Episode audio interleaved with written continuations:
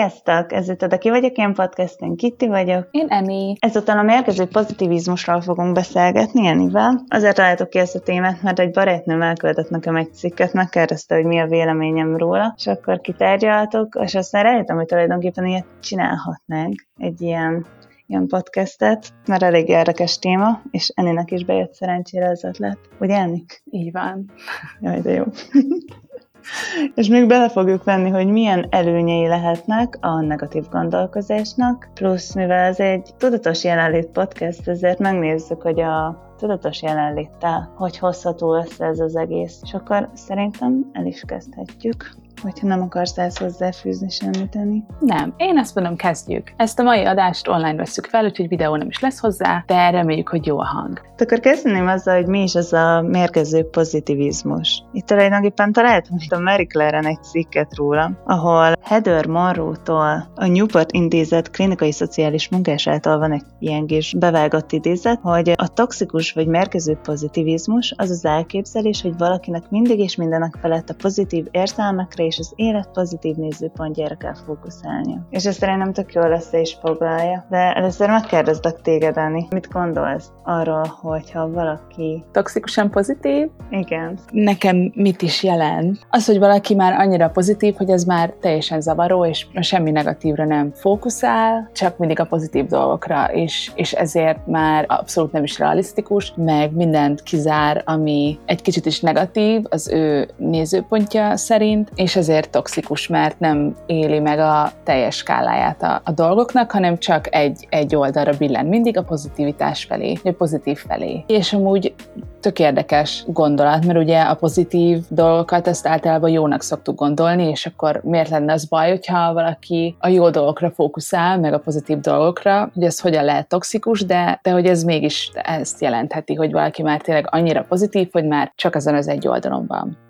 És szerintem erre most hozhatunk is fel példákat, hogy hozok is fel példákat, hogy tiszta legyen teljesen, hogy mire gondolunk, és akkor talán minden hallgatónak világosá válik, hogy miért is lehet ez mérgező. Például amikor valakinek elmeséljük, hogy milyen tragédia történt velünk, vagy, vagy miért vagyunk éppen szomorúak, és azt kapjuk vissza, hogy de hát az élet csodaszép, és Afrikában éheznek, és hitel, hogy lesz ez még sokkal jobb is, és tulajdonképpen ráerőszakoljuk a másikra azt, hogy, hogy nem, ne érezd magad rosszul, mert akkor te is rossz vagy, mert pozitívan kell gondolkozni. És ugye ennek az a hátulütője azért annyira toxikus, mert akkor nem is hagyjuk saját magunknak se, hogy meg megnézzük azt, hogy milyen negatív gondolataink vannak, hogy miért érezzük magunkat rosszul, mert ha mondjuk rosszul érezzük magunkat, akkor egyből jön a szuperego, a bíráskodó, hogy na már megint rosszul érzed magad, neked jól kéne, és nagyon sokszor bele is csúszunk ugye ebbe a hibába, főleg, hogy a gyerekeknek mondják el azt, legalábbis a saját tapasztalat, mert nálunk anyukám volt nagyon-nagyon-nagyon pozitív, és ő, ő, de ezt már talán több részben is beséltem,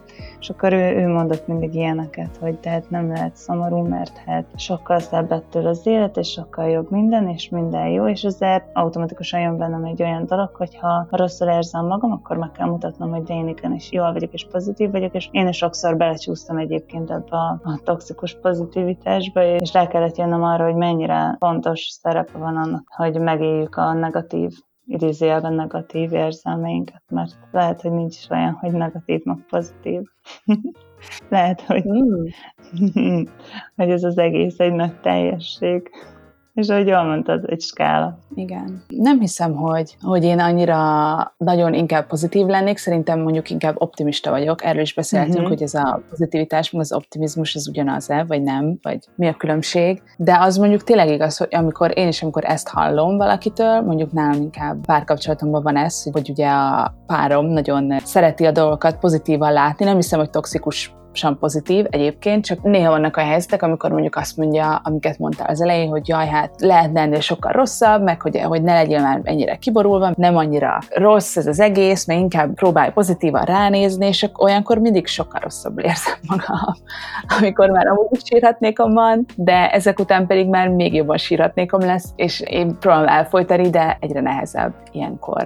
És amúgy tök kimondtad ezt a szót, hogy elfolytani, mert annak van azért ennyire mérkező mert mindenki lehet toxikusan pozitív, szóval ott, hogy valaki 90%-ban nem az, abban 10%-ban tud az lenni, szóval lehet, hogy a barátod is ilyenkor az, mert kimondod ezt, hogy, hogy elfolytod, és itt van a probléma, és ma hallgattam egy podcastot, amiben erről beszélgettek. Egy tök jó példát hoztak fel, hogy az volt példa, hogy a strandon vagy, ugye ott van a kezedben a kis labda, lenyomod a víz alá, akkor egyszer csak fel fog bukkanni, de nem csak szépen, hanem kiugrik. És ugyanez, amikor lefolytjuk a negatív dolgokat, azzal, hogy próbálunk nagyon-nagyon pozitívan hozzáállni mindenhez, akkor ugye az a sok elfolytott dolgot bennünk, az egyszer felszére fog törni. De nagyon tetszett ez a példa. Ha viszont ránézünk ezekre a dolgokra, attól utána ugyanúgy szemlélhetjük pozitívan a dolgokat, mert amúgy nagyon fontos a pozitív gondolkodás, és az is, hogy pozitívan álljunk hozzá az élethez, de megvan a helye a szomorúságnak is. És például, hogyha gyászolunk, vagy hogyha elvesztünk valakit, amúgy ezt is egy példaként hallottam, hogy ez történt az egyik ügyfelénél, a,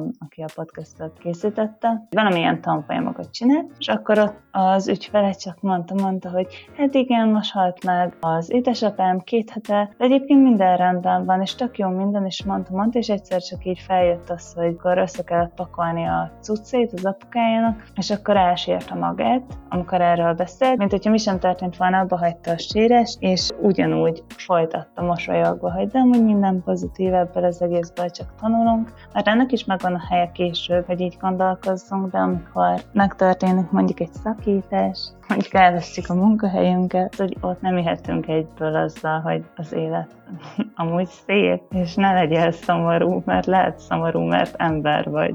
Most szerintem ez sok emberrel volt ez a helyzet idén, mert így 2020 már egyszerűen már minden megtörtént, ami megtörtént, de még mindig történnek új dolgok, sajnos mindenhol és szerintem nagyon sok emberrel ez megtörtént most így a, a koronavírus alatt, hogy teljesen kicsúszott az emberek lábbal a talaj. Mindenkinek valamilyen szinte legalább egy kicsit megváltozott az élete, van akinek ugye nagyon, és ilyenkor például az tök jó, hogyha az ember így reflektál a dolgokra, hogy oké, okay, mi is az, ami történik, vagy hogy is érzem igazán maga. Mert az, hogy jó, hát tök jó, hogyha pozitívan tekintünk rá, például erre a helyzetre én is próbálok úgy rátekinteni, hogy, ez tök jó, mert egy csomó ember így a környezetemben is egy kicsit jobban magába nézett, van, akik ugye új dolgokba belevágtak, mert kb. rá voltak kényszerítve, meg ugye most van egy csomó változás így a világban, és hogy ez, ez majd hosszú távon milyen jó lesz, szóval tekintetünk így rá, de azért fel is kell dolgozni ezeket a változásokat, meg a rossz dolgokat is, vagy amik tényleg történtek. És nem szabad csak azt mondani, hogy jaj, hát minden rendben lesz, meg jaj, ez már mindjárt elmúlik, meg jövőre nem lesz semmi, meg ne legyél mennyire kiborulva, hanem szedd össze magad, meg lásd meg a lehetőséget ebbe a helyzetbe, mert néha tényleg nehéz. Még akkor is, hogyha nem tragikus a helyzet, csak valami új dolog történnie, azt is nehéz. Arra is nehéz úgy ránézni, hogy ne keseredjünk el egy kicsit. Na igen, és pont ezért fontos, hogyha megnézzük a jelen pillanatban, hogy éppen milyen gondolatok érkeznek meg hozzánk, és milyen érzések, és ott vannak azok a negatív érzések, és akkor azokat nem hagyjuk figyelmen kívül, hanem megvizsgáljuk, akkor azok nagyon-nagyon-nagyon jó információk a számunkra, és meg tudjuk azt nézni, hogy milyen emberek vagyunk, mi váltja ki belőlünk a rossz érzést, hogyan élünk meg egy rossz dolgot, és onnantól kezdve jöhetnek a pozitív megerősítések. De hogyha azonnal a pozitív megerősítésekkel kezdünk, anélkül, hogy tudnánk, hogy, hogy mi zajlik le bennünk, akkor ott egy nagyon nagy katyvasz tud kialakulni, mert ott csak tényleg bezárjuk a szekrénybe a, a negatív dolgokat, és építgetjük persze mi a pozitív megerősítésekkel azt, hogy programozgatjuk át magunkat, de, de vannak dolgok, amiket nem lehet átugrani. Most elkezdtünk olvasni egy könyvet, ez nem egészen erről szól, de az is így arról szól, hogy az érzelmeket teljesen őszintén érezzük meg, vállaljuk fel. És nem tudom, hogy hallottál már erről a könyvről, amúgy az a címe, hogy Erőszakmentes kommunikáció. Nem. Marshall Rosenberg írta. És amúgy tök érdekes, hogy, hogy egy csomószor ugye úgy kommunikálunk egymással, hogy teljesen erőszakosan, meg nem is nézünk ki a motivációk, meg az igazi érzelméknek a mélyére, hanem csak azt mondjuk, amit szeretnénk mondani. Hát amúgy tulajdonképpen ez a hatalmi harc, amikor abból reagálunk, amit éppen megélünk, és ezért fontos ugye kitalálni azt, hogy mit élünk meg, szóval tulajdonképpen olyan szinten összefügg a kettő, hogyha ha nem tudjuk, hogy amit mondtál is, hogy mi motivál, vagy miért mondunk valamit, vagy miért nem adunk a másiknak igazat, vagy miért akarjuk minden áron azt, hogy a másik felé kerekedjünk, anélkül nem is tudjuk ezt az egészet megváltoztatni. Mert mm. jó az, hogyha érvényesítjük az akaratunkat, csak annak is megvan a módja, és igen, nagyon fontos a tudatosság, és azt, hogy tudjuk, hogy mi zajlik le bennünk, szóval ilyen szinten szerintem összefügg ez a kettő. Én is így, így gondoltam. Szóval nagyon fontos fölismerni az érzelmeinket. Nekem ez, ez jutott eszembe erről az egész toxikus pozitivitásról, hogy tök jól hangzik a pozitivitás, meg jól hangzik az optimizmus, és az optimizmus, ahogy mondtad, az tök jó, de hogy tényleg a teljes spektrumot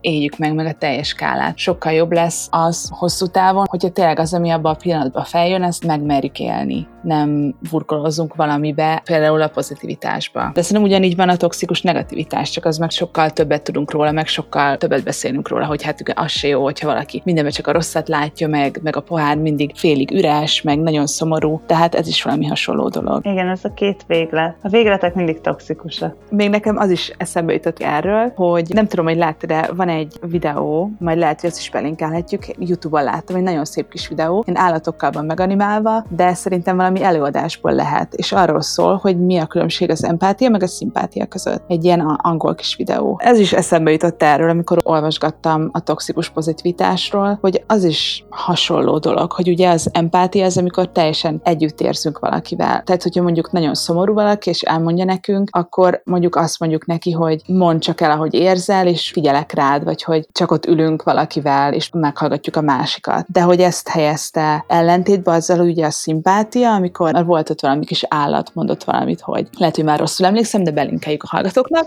hogy mint az állat mondott volna valamit, hogy szakítottam a párommal, elvesztettem a kisbabámat, vagy ilyesmi, és akkor csak ilyeneket mondok, hogy jaj, hát lesz majd ez jobb is, jaj, minden jóra fordul, meg jaj, próbálj pozitív maradni, meg hát tudom milyen, de lehetne azért még ennél is rosszabb, és hogy igaziból így nem is figyelünk a másikra, és nem is halljuk meg azt, hogy a másik érez, abszolút nem is, igazából nem is törődünk a másikkal, hanem csak ilyen üres frázisokat mondunk neki. Ez a robotpilóta mód. És lehet, hogy valaki ezt így tökre meg tudja magának magyarázni, vagy hogyha valaki azt mondja, hogy jaj, most ez miért azt csak annyit mondtál rá, hogy jaj, hát lehetne ennél sokkal rosszabb, lehet, hogy meg tudja magyarázni, hogy de hát tényleg, hát én csak próbáltam támogatni a másikat, hogy ezzel felvidítsam, hogy belegondol, hogy most lehet, hogy elhagyott a férjem, de legalább nem halt meg, vagy ilyesmi, az majd felvidítja, de hogy ez abszolút nem vidítja fel, és ez egy ilyen teljesen üres beszélgetés. És lehet, hogy annak az embernek, aki megoszt velünk valamit, pont nem is arra van szükség, hogy most jól felvidítsuk, hanem egyszerűen csak az, hogy érezze azt, hogy valaki ott van vele, és lehet, hogy ez csak annyi, hogy odaülünk mellé, és csak meghallgatjuk azt, amit mond, és ennyi. Én például, hogyha magamból indulok ki, sokszor nekem tényleg csak arra van szükségem, hogy, hogy csak elmondjam, ami van velem, és valaki csak úgy így ott legyen. Nem biztos, hogy arra van szükségem, hogy most hatalmas tippeket adjon, vagy megoldja a dolgokat. Mert hogy oké, okay,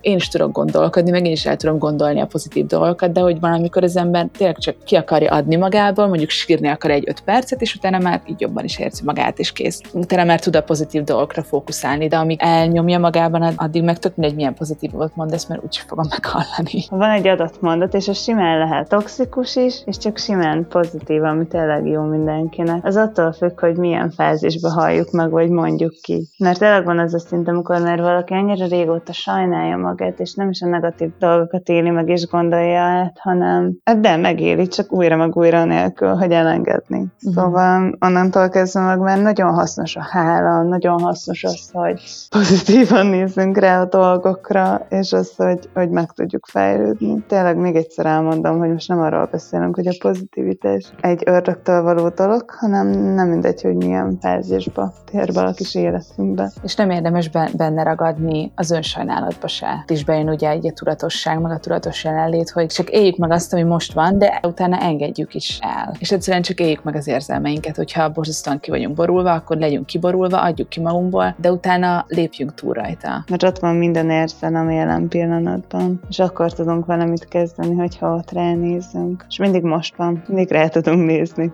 Hát egyébként ez nagyon érdekes, mert úgy tűnik, hogy ez az epizód ilyen kis rövid lett, aminek amúgy mi örülünk egy kicsit, mert ez pont arra elég, amíg lesétáltok a strandra, most így még a nyár utolsó heteiben, de meg tudjátok hallgatni, és írjatok nekünk arról, hogy ti találkoztatok-e már toxikus pozitivitással, vagy hogy nektek mi a tapasztalatotok velem. Ti voltatok-e már ilyenek, vagy ti inkább toxikusan negatívak vagytok? Nagyon köszönjük, hogy hallgattok minket, és bármi ötletetek van, akkor ezt írjátok meg nekünk, mert nagyon szeretnénk még sok részt csinálni, és nagyon köszönjük, hogy meghallgattatok, és napozzatok, és pihenjetek. És mindenkit nagyon szeretünk. Köszönjük, hogy itt voltatok. Sziasztok!